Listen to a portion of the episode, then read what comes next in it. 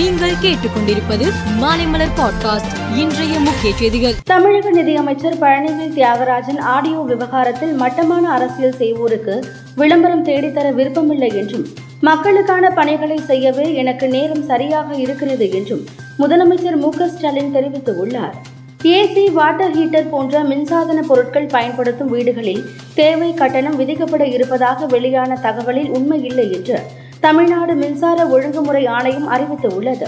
மேலும் இதுபோன்ற தேவை கட்டணம் வசூலிக்கும் திட்டம் எதுவும் இல்லை என்றும் தெளிவுபடுத்தி இருக்கிறது கர்நாடக சட்டசபை தேர்தலையொட்டி காங்கிரஸ் கட்சியின் தேர்தல் அறிக்கை இன்று வெளியிடப்பட்டது.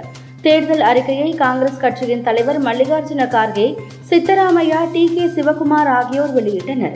அறிக்கையில் முக்கிய அறிவிப்பாக அனைத்து வீடுகளுக்கும் இருநூறு யூனிட் மின்சாரம் இலவசம் குடும்ப தலைவிகளுக்கு மாதந்தோறும் இரண்டாயிரம் வழங்கப்படும் என தெரிவிக்கப்பட்டுள்ளது.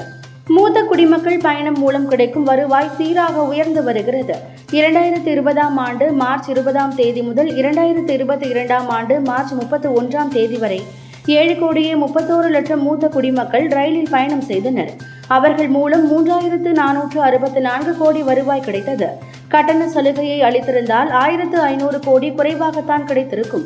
சலுகையை ரத்து செய்ததன் மூலம் ஆயிரத்து ஐநூறு கோடி கூடுதலாக கிடைத்துள்ளதாக ரயில்வே நிர்வாகம் தெரிவித்துள்ளது வருகிற பனிரெண்டாம் தேதியிலிருந்து அமெரிக்காவுக்குள் வருவோர் கொரோனா தடுப்பூசி செலுத்திக் கொண்டிருக்க வேண்டிய அவசியம் இல்லை என்று வெள்ளை மாளிகை தெரிவித்துள்ளது. கொரோனா பெருந்தொற்று ஆரம்பித்ததிலிருந்து தடுப்பூசி செலுத்திக் கொள்ளாதவர்கள் அமெரிக்காவுக்குள் அனுமதிக்கப்படவில்லை என்பது குறிப்பிடத்தக்கது. ஐபிஎல் இரண்டாயிரத்தி இருபத்தி மூன்று கிரிக்கெட் தொடரில் நேற்றிரவு லக்னோவில் நடைபெற்ற ஆட்டத்தில் லக்னோ சூப்பர் ஜெயின் அணியை பதினெட்டு ரன்கள் வித்தியாசத்தில் வீழ்த்தியது ராயல் சேலஞ்சர்ஸ் பெங்களூர் அணி.